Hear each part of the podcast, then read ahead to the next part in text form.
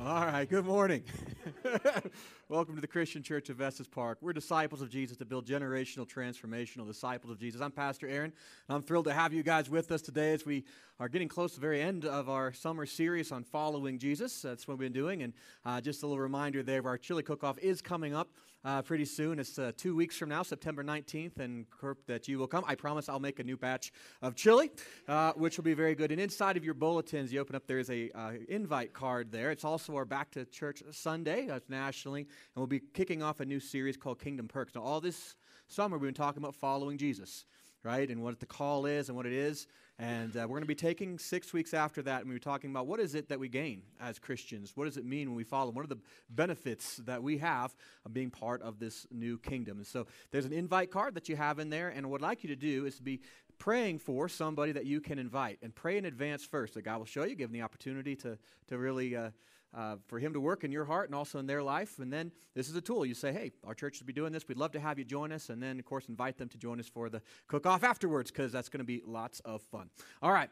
Well, if we get into the message today, uh, this is uh, the memory verse for the series when Jesus gave uh, this memory verse, which actually this passage, he talked about it w- earlier on in his ministry, the disciples, of course, recognized that there was a call that they needed to forfeit everything in their life in order to follow Jesus. And then after the events of today, uh, that we're going to talk about today, I think this passage gained a whole new depth of meaning. And, and so, as we cover that on the second half of Holy Week. But uh, since we're here, let's make sure that we remind ourselves of this passage and then we'll get into the message. So here we go. Three, two, one. Then Jesus said to his disciples, Whoever wants to be my disciple must deny themselves and take up their cross and follow me. Matthew 16, 24. Awesome. All right, let's test ourselves. Then Jesus said to his disciples, Whoever wants to be my disciple must deny themselves and take up their cross and follow me. Matthew 16, 24. Awesome. Well, since you have that memorized, here's a place on your uh, connection card that has a, a, Bible memory verse card. So if you would like to have that as a tool to remind yourself of this powerful passage, uh, take that with you today. Now, uh, we are this far, we've gone all the way through the life of Christ, his, uh, his ministries. We're near the very end, the second half of Holy Week. Uh, and uh, these are the darkest days. Uh, we start, of course, Holy Week with Sunday with the triumphal entry. Monday, we had Jesus curse the fig tree. Uh, he cleanses the temple. Tuesday, he gets challenged by all those critics. He has the uh, predicts the end of the world as well as the, the look of the uh, what Israel's going to look like in 40 years after he was there, the, the end of Israel. he was anointed by Mary with perfume for his burial in advance. And of course, Judas betrays him for 30 pieces of silver, silver fulfilling the prophet Zechariah's uh, prophecy. That's exactly what would happen. Ash Wednesday, not much happens. Jesus was done in his ministry with, with the world. This was done. His time of teaching and everything was done. He spends that time with his disciples, this last uh, little bit of time. Then we get to Thursday, which is uh, known as Maundy Thursday. Uh, and uh, the first thing, that, of course, we see there is the Last Supper. This was the fourth Passover that Jesus celebrated with his disciples as part of his official ministry. This would bring us up to the year 80 30. Uh, and Jesus sends James and Peter, two of his trusted disciples, into uh, Jerusalem to prep for Passover, one of the holy festivals that they had. So they go into town. Jesus gives them some very strange instructions, though, because they said, Where do you want us to set up Passover for you? Because he's staying in Bethany. He says, Well, why don't you go into Jerusalem, and you're going to meet a guy there by the gate who's carrying water. Follow him, and then when he goes into a house, you go into that house, and then when you go into the house, ask the owner of the house, uh, Where is the guest room? And then Jesus said, Once you do that, the man who's the owner of the house will show you a large room upstairs, furnished and ready. Make preparations for us there. It's like a missions impossible kind of strange thing, right? The second time, Jesus has some, some strange provision for what he wanted to do. Like uh, we had the donkey on, uh, he had set up uh, for his triumphal entry. And now this that God always provisions his will, right? Even if it doesn't make sense to us, he's make sure that he's got stuff going on that we can't understand. And that's and so the disciples do that. They follow his instructions, and sure enough, everything happened as Jesus had said. They find the upstairs room, and that room that they follow their path, they would have gone through. The upper room is in that uh, just below the upper portion of Jerusalem, the upper city. Uh, would have been the, the Essene area, and that's kind of the area where Jesus had set up in the upper room. Of course, all those buildings were destroyed in AD 70 when uh, Rome sacked the city and it was destroyed. So that building isn't there any longer, but we know pretty much exactly where it was. So that's where it was. So uh, the disciples, James and, and uh, Peter, go down, or John and Peter go down. They get the lamb, they sacrifice, they slaughter the lamb, they prep the meal, they prep the table, and everything like that. And later on in the afternoon, the other disciples come to join them, and they uh, celebrate this Passover at the Last Supper. And it looked like this. Actually, no, probably looked more like this. That's a triclinia. It's a three sided table, banquet table that they would have se- uh, seated at.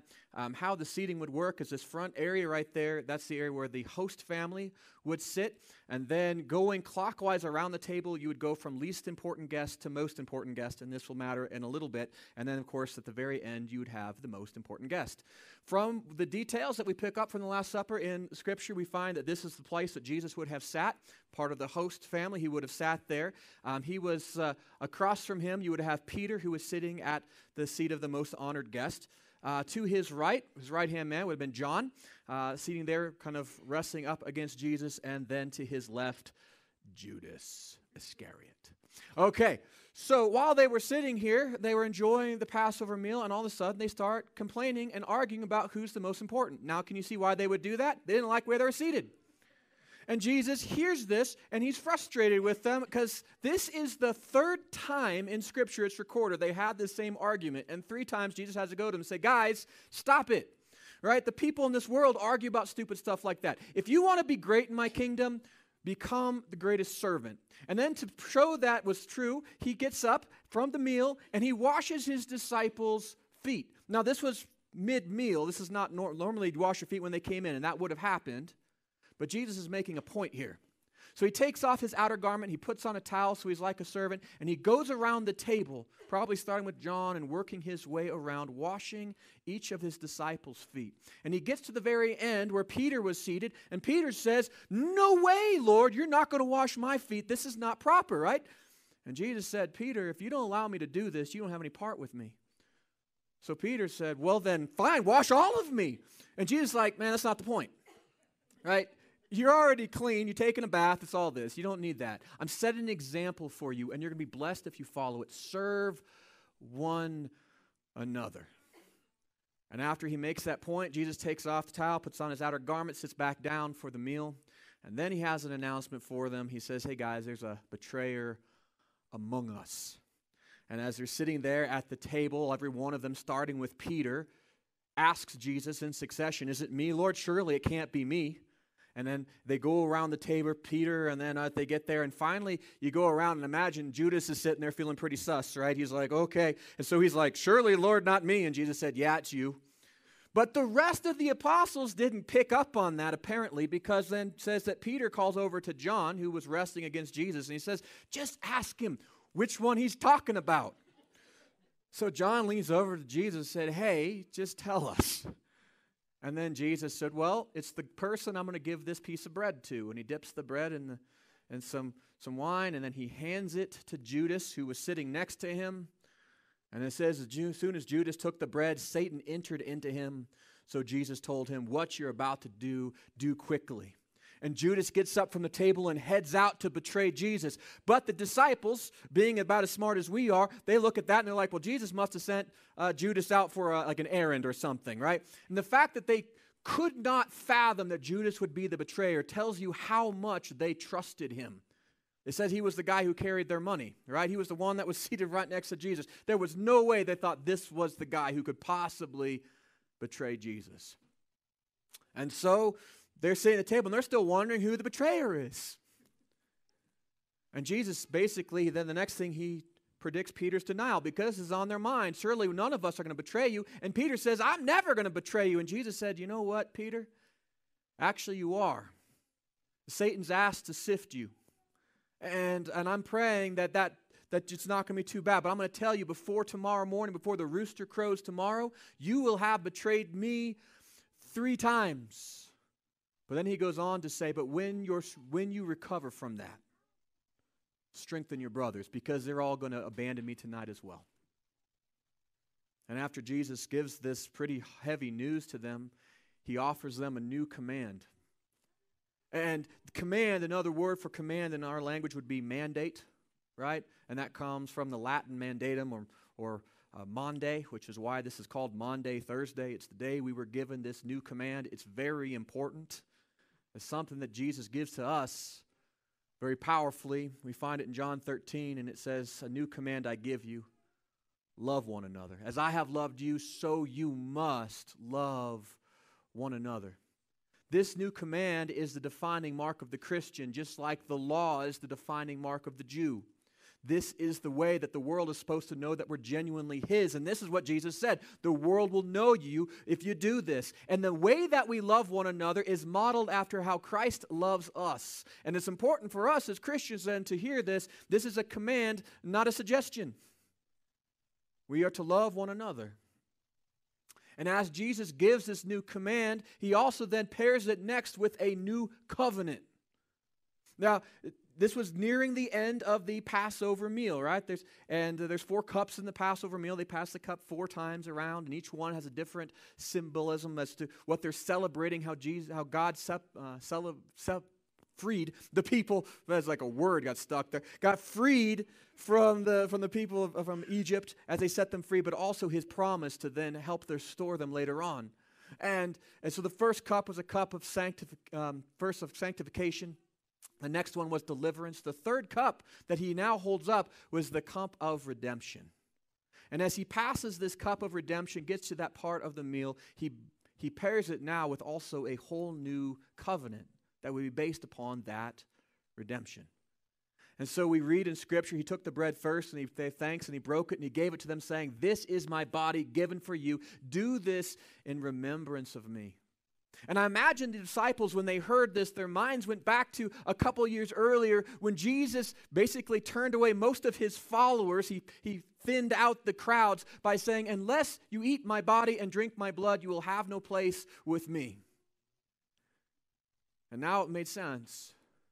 Jesus is saying, This is my body, and I'm going to be broken for you so that you don't have to be broken. And he wanted us to make sure we didn't forget it, so he gave us food because that's the one thing he can count on humans doing is eating. Remember this. And it becomes the first sacrament of the new covenant that he is instituting right then. And after he had passed the bread and they had eaten, he took a cup. And when he had given thanks, he gave it to them, saying, Drink from it, all of you. This is the blood of the new covenant, which is being poured out for many for the forgiveness of sins. This is the means of our redemption that God has given us. And Jesus foretells them, tells them this is happening and that this new covenant is based upon the redemption that we have being purchased back from the, from the penalty of sin, from the wages of death. That he was going to die so that we wouldn't have to. That he was buying our freedom, buying our way back into God's good grace. And so we have the old covenant, which Jesus, as well being a Jew, as well as all of the people of Israel, are part of. A covenant that was that was for the, the Jewish people, the descendants of Abraham and Isaac, of Jacob. But Jesus is now instituting a covenant that later we found would be open to all people, even me, even you could be part of this. The old covenant was one that was uh, based that was open to only the people of Israel, but it was also one that was that was based through uh, law. It was based upon this. You had to, to go through all of these laws in order to be right with God, in order to be separate and holy. And, and because nobody kept all those laws, it was a covenant then that required perpetual sacrifice for the sins that the people kept committing. And just like them, we do the same thing. But Jesus now offers a new covenant, a different way to interact with God and to be on His side. Not one based upon law, but now one based upon God's grace. Him giving us what we don't deserve and not giving us what we do deserve. And therefore, a covenant that could no longer put up with or tolerate perpetual sacrifice. Instead of a perpetual sacrifice day after day with the priest going into the temple and slaughtering animals on behalf of people because we're just sinful, God Himself showed up as the Lamb.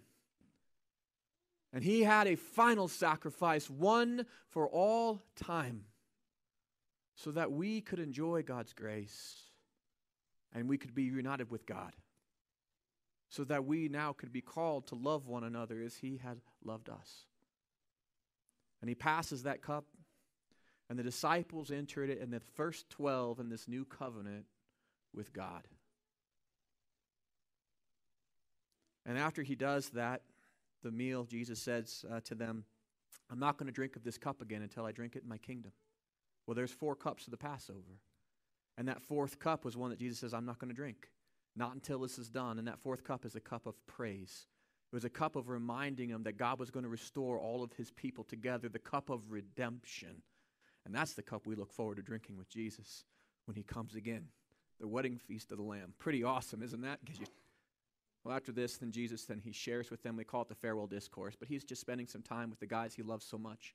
And he has just a few hours left, and he wants to make sure he encourages them and, and, and prepares them. And so he goes through this time, and I want you to read it your own because I don't have time to cover everything. But basically, he, he reminds them that he is God and, and that he's going to go to the Father, right? And boss is going to come back for them right? He's not going to leave them as orphans. And he warns them listen, the world hates me. It's going to hate you, but don't worry about that. Don't let that take you off of, uh, of, of the game, right? Because he promises he's going to send his Holy Spirit, is going to be with us and empower us and, and actually be in us. And beyond that, he says not only is the Holy Spirit going to help you, but he also says you're going to have a couple of gifts that I'm going to give you. One of them, you're going to be sad for a little while while I'm dead, but then I'm going to come alive again, and you're going to have a joy that no one in the world can ever take away.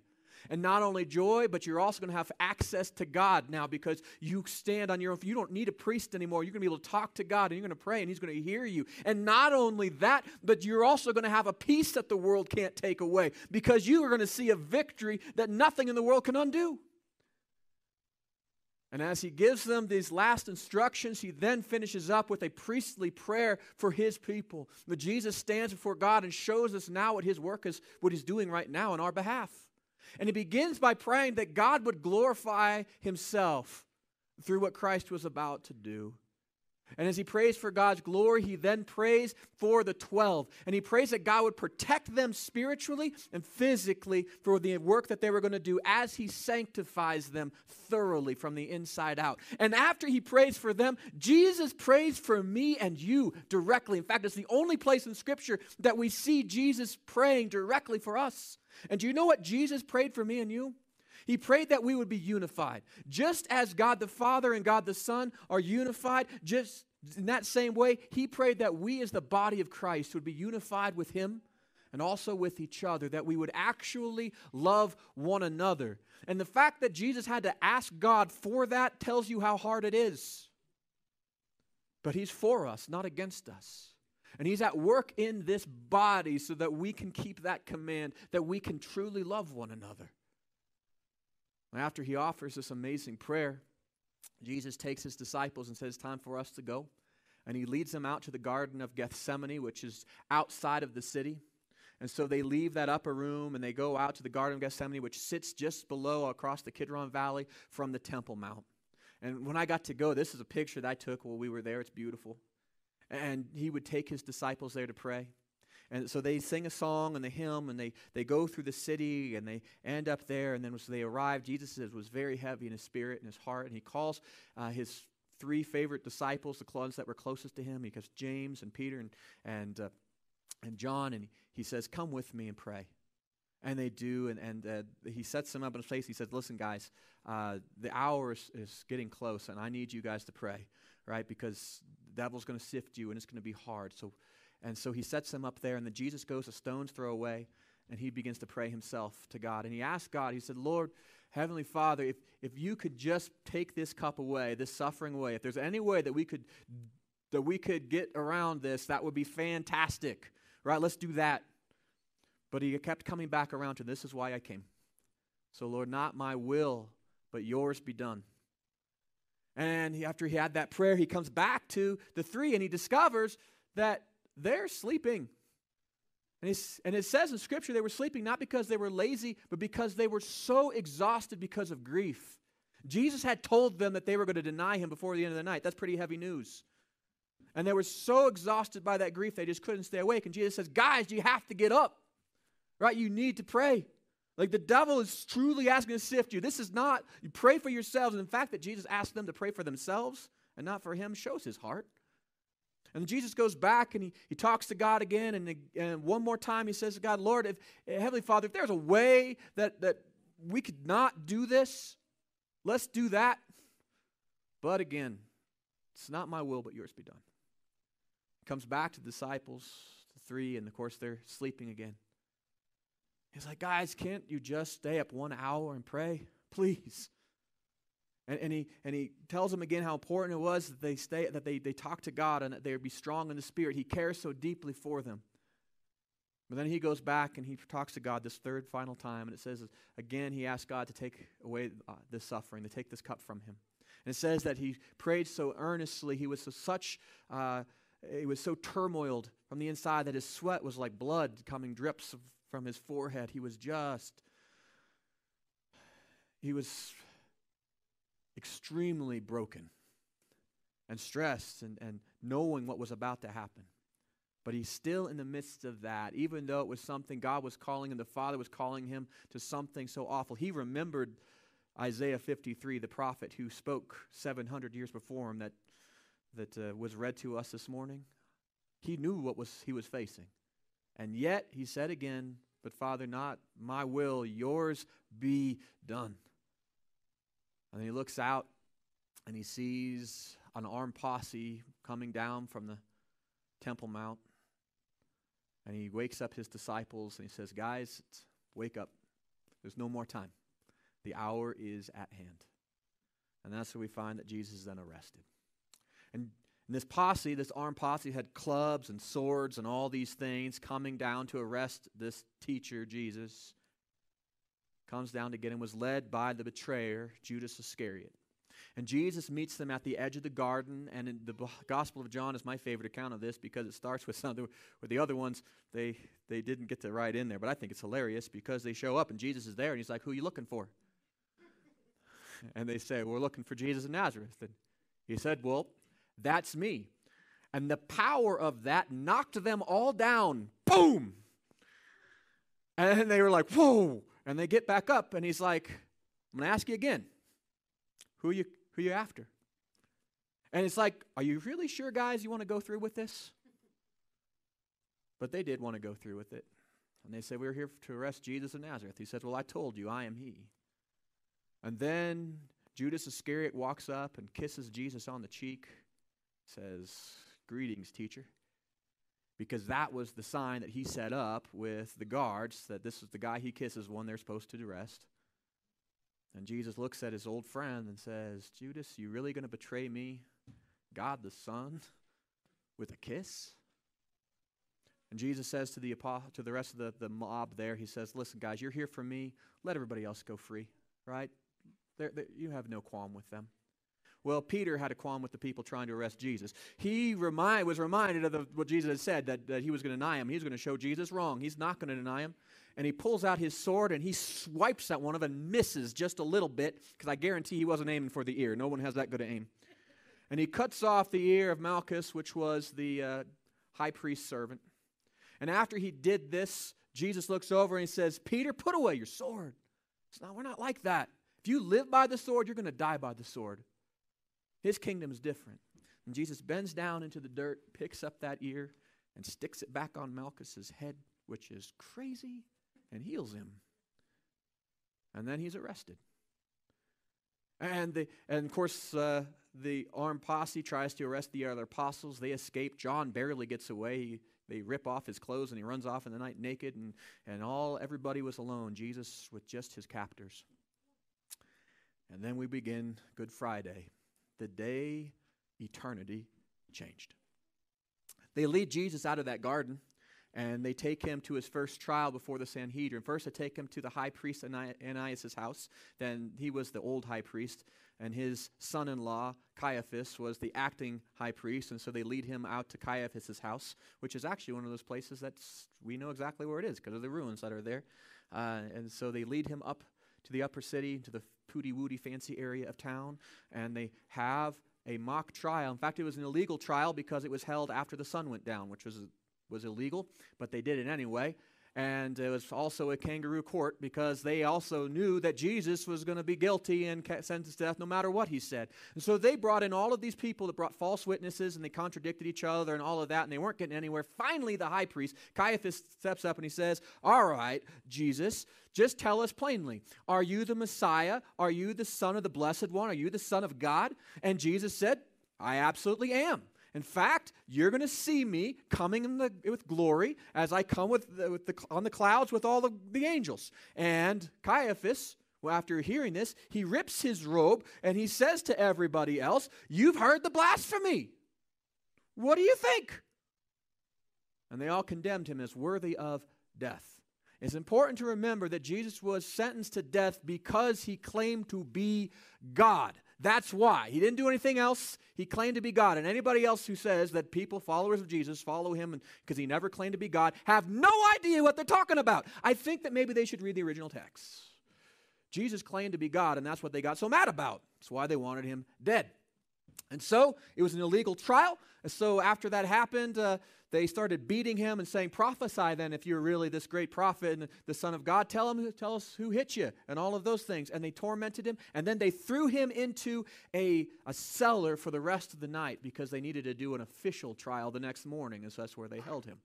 While all this was happening, Peter had followed Jesus from a distance, and one of the other apostles pulled some strings and got Peter into Caiaphas' house, to the, the courtyard that was outside. And it didn't go well for him. That's where we find his three denials.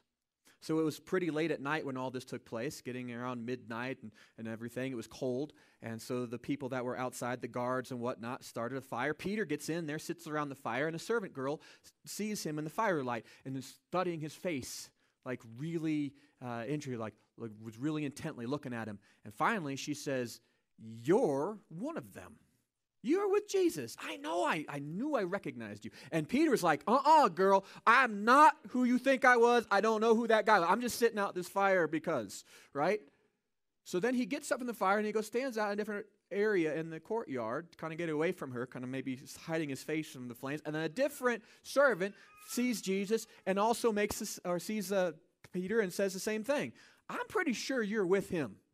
And again, Peter said, I I swear I don't know who you're talking about.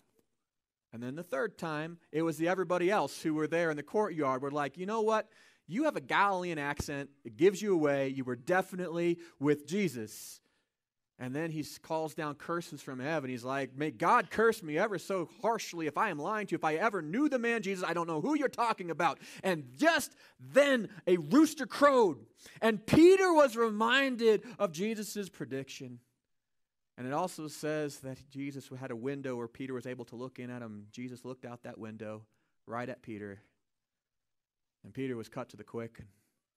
And he recognized how deeply he had failed. And he ran out of the courtyard crying. And so Jesus was truly, fully alone. He spent the rest of that night in darkness. The next morning, probably around 6 a.m., he would have been 5 to 6 a.m., would have been wakened pulled out of that dark cell, and he would be taken up for the second trial before the Sanhedrin. This would have been their legal trial because now it's their sunlight, which they would have brought him through the city up to the temple. And uh, they basically, it's a very short trial. They ask him, Are you the Son of God? And Jesus said, Yes, I am. And they said, Worthy of death. That was it. And because of that, the next step was then they wanted to take him over to be tried before Pilate. See, the thing was, the Jews couldn't kill Jesus. I mean, they could stone him to death, but that's not what they wanted him crucified. They want an example of him. Plus, this was a holy week, and They weren't going to be able to, to stone him to death or would become unclean. So they had this, uh, they want to take him before Pilate, which was happening to be next door. It's about 6 to 7 in the morning. And so Pilate, uh, who was right next door at his, uh, at the palace there, at Fortress Antonia. Uh, they bring Jesus before him and they said, uh, This is a guy that deserves death. And Pilate's like, Well, what did he do? And they're like, Well, he's, you know, claiming to be a king. And Pilate's like, All right, bring him in, because he's an insurrectionist. Pilate asks him, Are you a king? And Jesus said, Well, yes, I am. But my kingdom is not of this world. It's bigger than this world. If my kingdom was of this world, I would be an insurrectionist. I would have an army and we would go to war and we try to fight against you. But you notice that there's no army. And that's because my kingdom is bigger than this world. It's not of this world. And Pilate hears this. He's like, Well, you're not a threat. And he like, goes out to the, to the crowd and he's like, Hey guys, good news. I talked to Jesus. Not guilty, no threat. He's not doing anything wrong. He's not, he's no problem. And the Jews start saying, Yes, he is a problem. You need to kill him. And he said, Why? He said, Well, he started up in, in Galilee, in that whole area, and he raised all kinds of trouble. And now he's down here in Judah, and he's creating all kinds of trouble. He's a troublemaker. And, and, and Pilate was like, Wait a second. Did you say that he was from Galilee?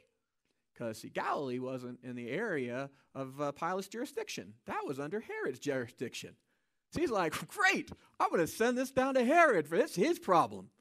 And so he takes Jesus to Herod and he has his trial there. Now, Herod was in town because of Passover, and he also had a huge palace that was there. So Jesus was taken to that palace, and Herod wanted to meet Jesus because he heard of these miracles and he wanted to see it. Now, remember, Herod was the same guy who killed John the Baptist, right? And so maybe he was like, Maybe it's John the Baptist come back from the dead. Maybe I want to see these miracles. And so he begins to try Jesus, and Jesus doesn't say anything to him. It's like, I have nothing to say to you. And so then Herod gets frustrated and starts to mock him, puts a robe on him and a crown of thorns, and starts to mock him and all that kind of stuff. And then once he had his fun, he he sends him back to Pilate without any verdict because he's like, I, I don't know if he's dangerous or not. He wouldn't tell me anything. So Jesus is taken back before Pilate for his second trial. Of course, they go back to the uh, to the fa- fortress there. And meanwhile, as Jesus comes back to him, Pilate's wife goes and visits Pilate and says, Listen, I've been having horrible dreams all night long about this Jesus. Don't do anything to him, right? And Pilate, of course, hears that. And so he's like, I don't want to mess with this Jesus, right? And, uh, and they bring Jesus back to him, and he's like, Herod didn't find anything wrong with him. And he's, so he goes back out, and he's like, he's, guilt, he's not guilty. There's nothing I can do. But then the people were like, no, he is guilty. He claims to be a king. And, and Pilate's like, I know, I heard that. But he said, yeah, but anybody who came, claims to be a king is, is actually going against Caesar. You see, we have no king but Caesar. And now Pilate's in a difficult situation because if he lets Jesus go, he'll be accused of being okay with insurrection. And if he kills Jesus, then he would have gone against what his wife had told him, the warning and killing an innocent person. So what is he going to do? He has a solution. He's going to flog Jesus. And that's what he does. And so he orders that Jesus is taken and he's lashed 39 times with the cat of nine tails. It's a wicked uh, implement of torture. It's a, it's a whip that's got nine little ends, a leather whip, and on the ends of it are, are tied pieces of glass and metal and, and rocks so it would dig into the skin and rip it out. And the reason it's only 39 is 40 was considered too cruel and too lethal. And so, the maximum level of the law, Jesus is whipped, it flayed his back open. It would have been horrible. After they did that, they, uh, the guards were there and they mocked Jesus. They put that robe that back on him that Pilate had given him, that crown of thorns that Pilate had put on. Him. They put on his head and they mocked him. And they were like, "Hey, you know, you're this king of the Jews. How powerful are you?" And they they knelt down before him and they teased him and they hit him. And then after they had their fun, they brought him back to Pilate. And Pilate shows the crowds, he's like, See, I punished him. Can everybody just go home now? And the crowd said, No, that's not enough. And Pilate, of course, did, he said, Well, if he was guilty of insurrection, what am I going to do, right? If I, he didn't do anything. So he came up with an idea. He said, You know what? There is a tradition that the governor, I will free one of your prisoners every single year at this celebration as a sign of goodwill. And so I'm going to give you a choice between two prisoners this time. I'll let you pick. The first one is Jesus, who you say is insurrectionist, but he's not guilty. The second one is Barabbas, who is a well-known insurrectionist who was just arrested in a active insurrection where he murdered people. So he is insurrectionist and a murderer. If you really care about insurrection, who are you going to free? And the high priest went through the crowd and they got everyone to say, Free Barabbas. And so Pilate frees Barabbas. And he says, All right, well, if you want him to go, what should I do with Jesus? Right? He didn't do anything wrong. And the crowd said, Crucify him. And he said, But he's done nothing wrong. But they didn't listen. They just shouted louder and louder and louder. And so finally he calls out for some water and he sits on his judgment seat and he takes the water and he washes his hands and he says what you're doing is murder and i'm washing my hands of this. This blood is this blood of this man is not on me. And the crowd shouted back let his, the blood of this man be on us and on our children for every generation. And then in that kind of corruption jesus god the son was handed over to be crucified and the first thing they did is they, they led him out to be crucified as they were going to take him to the site of it and, and took a little time of preparation. So the guards now they really mocked Jesus. They put the robe back on stripped him of his clothes. They beat him with their fists. They put a scepter in his hand, a, a, a, stick, and then they would take that stick and then smack him with it and knock the crown of thorns into his head and all of this. And then they ripped his robe off of him when he was ready to be taken they, to, to the Golgotha, and they made him carry his own cross. And at the top of the cross was a sign that Pilate himself had written in three different languages. It said, This is Jesus of Nazareth, King of the Jews. And Jesus then is is burdened with his own cross, and he's taken out to Golgotha, which was outside of the city gates, not very far. It's a place that a lot of people would have passed. Right? It's right on the, a road that would have been there. In fact, this pathway now is called the Via Dolorosa. It's from the fortress Antonia out to Golgotha, which is, sits underneath the, uh, the Church of the Holy Sepulchre today. But this is the path that Jesus would have walked as he carried his own cross to his execution. And he's walking through the streets. There are the he's being uh, spit at, and people are throwing rocks at him, and they're uh, saying horrible things to him. And uh, he's, as he carries this cross in the midst of all of that hatred and the mob that were saying, I mean, he had done nothing but good things for them. He had healed their sick, he had raised their dead, he had, he had fed them, he had done everything. He'd been kind and merciful and good. And now they turned on him. Well, there were a few women that followed behind, and they were weeping. And Jesus turns to them as he's carrying his cross. He says, Women, don't weep for me. Weep for yourselves. Because if there's this kind of corruption, if people will do this now while God is with you in this world, can you imagine how bad it's going to be for you when I'm gone? And he begins to continues to make his way out of the city, and eventually he falls and collapses under the weight of the cross, of course, under the beatings and the weight and, and the exhaustion. And they pull a man from the crowd, a man named, named uh, Simon. He was uh, from a place called Cyrene. And uh, they force him to help Jesus, and he carries Jesus' cross out to Golgotha, where he was crucified.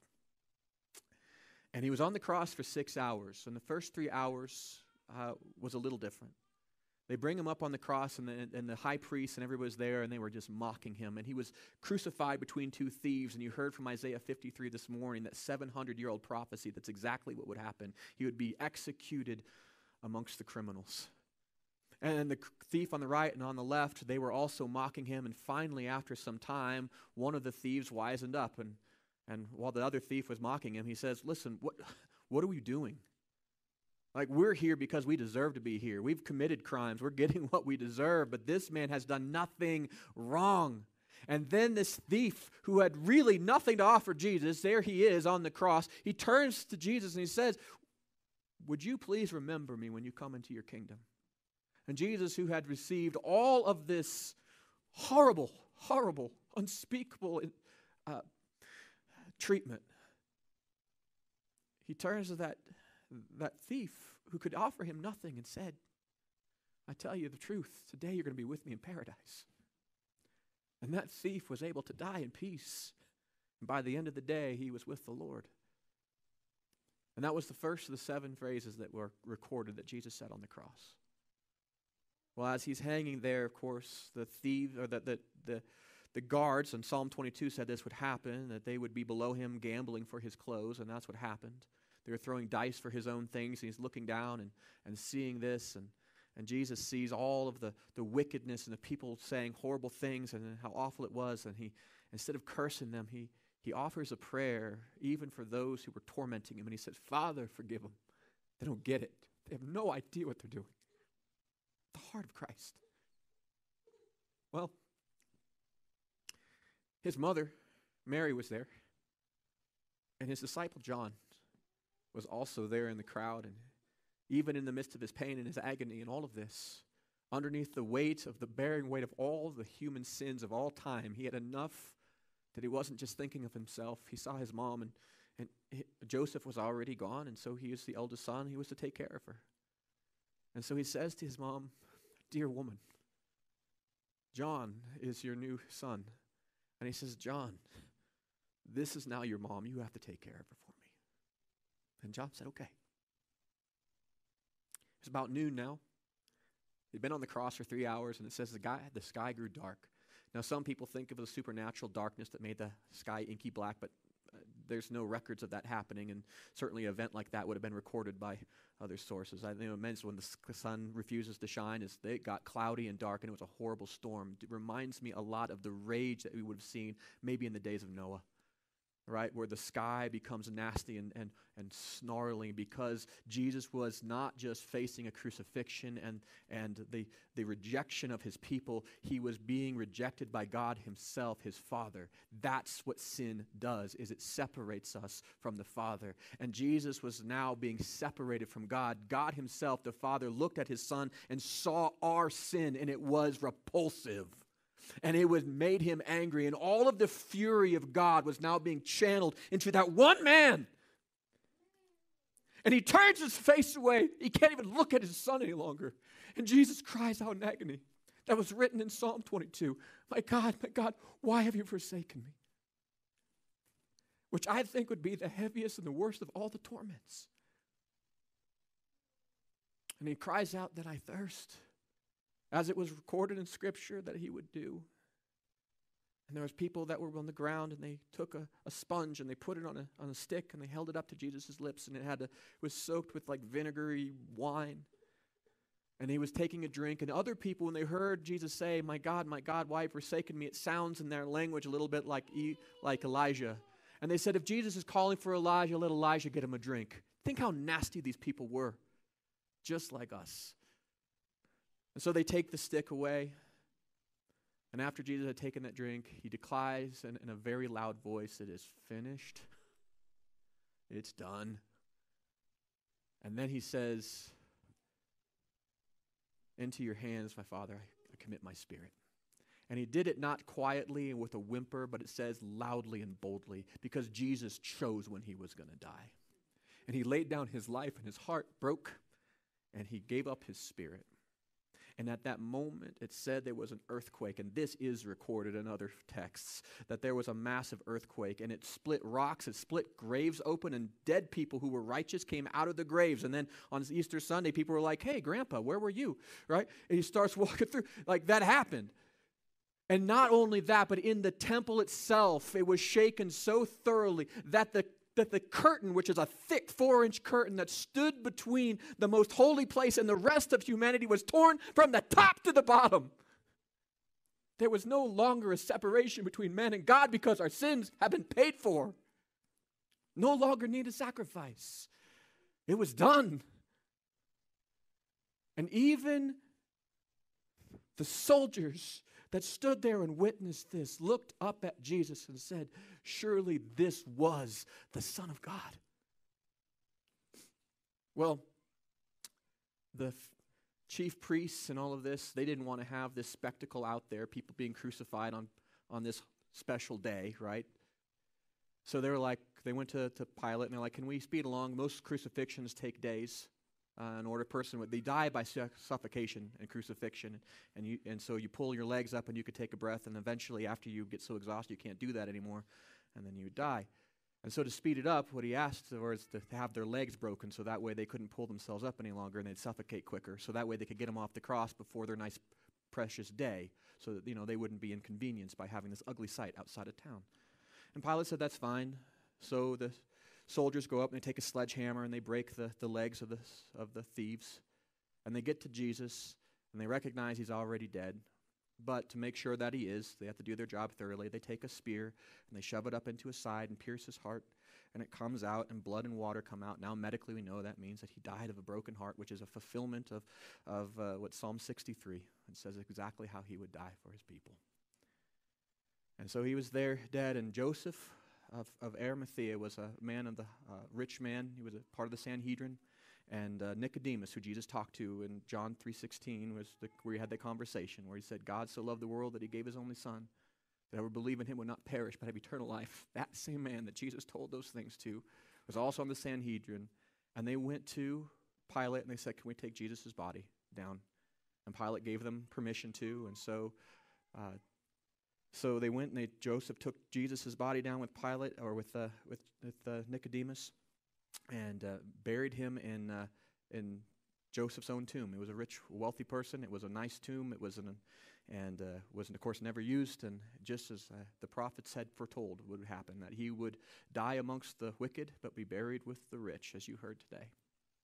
And then they put 70 pounds of spices over Jesus and buried him there and rolled a a big stone in front of it. Some of the women Marys were there seeing exactly what happened, crying on the outside. And, uh, and that was the darkest day. Well, the, uh, the high priest eventually went back, the chief priest went back to Pilate and said, You know what? We did kill Jesus, and I thank you for that, but we heard him prophesy that he would raise again in three days. And it would be lousy if one of his disciples stole him. So this is what we want to do. Can you secure that tomb to make sure that doesn't happen? And Pilate said, That's fine. So Pilate had a seal put over the, the, the, tomb, that big stone, and then he had a guards place stationed outside of it to make sure that, that Jesus' body wouldn't be stolen. These are the darkest days of all of humanity, the darkest days of all of eternity. But in the midst of that darkness, that God was doing something amazing, and He gave us in this time the brightest hope, a hope that lasts forever. And these are the lessons I want us to take from today's message, from this area in Jesus' ministry. The first one is Jesus gave us a new covenant. We're not under the old covenant any longer. We're not, we do not relate to God based upon our worthiness or how, how much we've obeyed the law. We come to God now on the basis of grace through faith. We, we no longer part of a covenant that has, a, that has an end of justice, that, that has a focus and also on righteousness. We have a covenant with God that, is, that relies on His mercy, that is based upon our redemption in Him. Uh, because that we are in the covenant of grace through faith and we are saved by God's grace through faith, not by works, right? Because we have been forgiven, we are now called to forgive. Because we have been loved, we have a now, the second thing, a new command to love.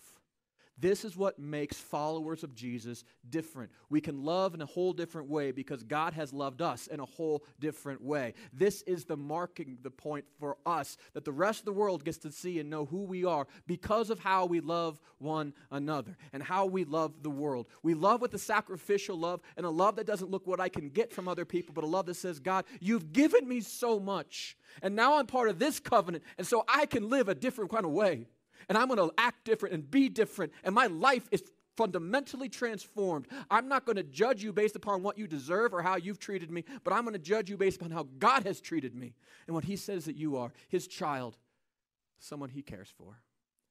And so we are freed not just from the old covenant of good works, but we get to keep good works, but now we are free to live with good motives. This is the way of Christ, a new command. And in that, Jesus gives us a new life.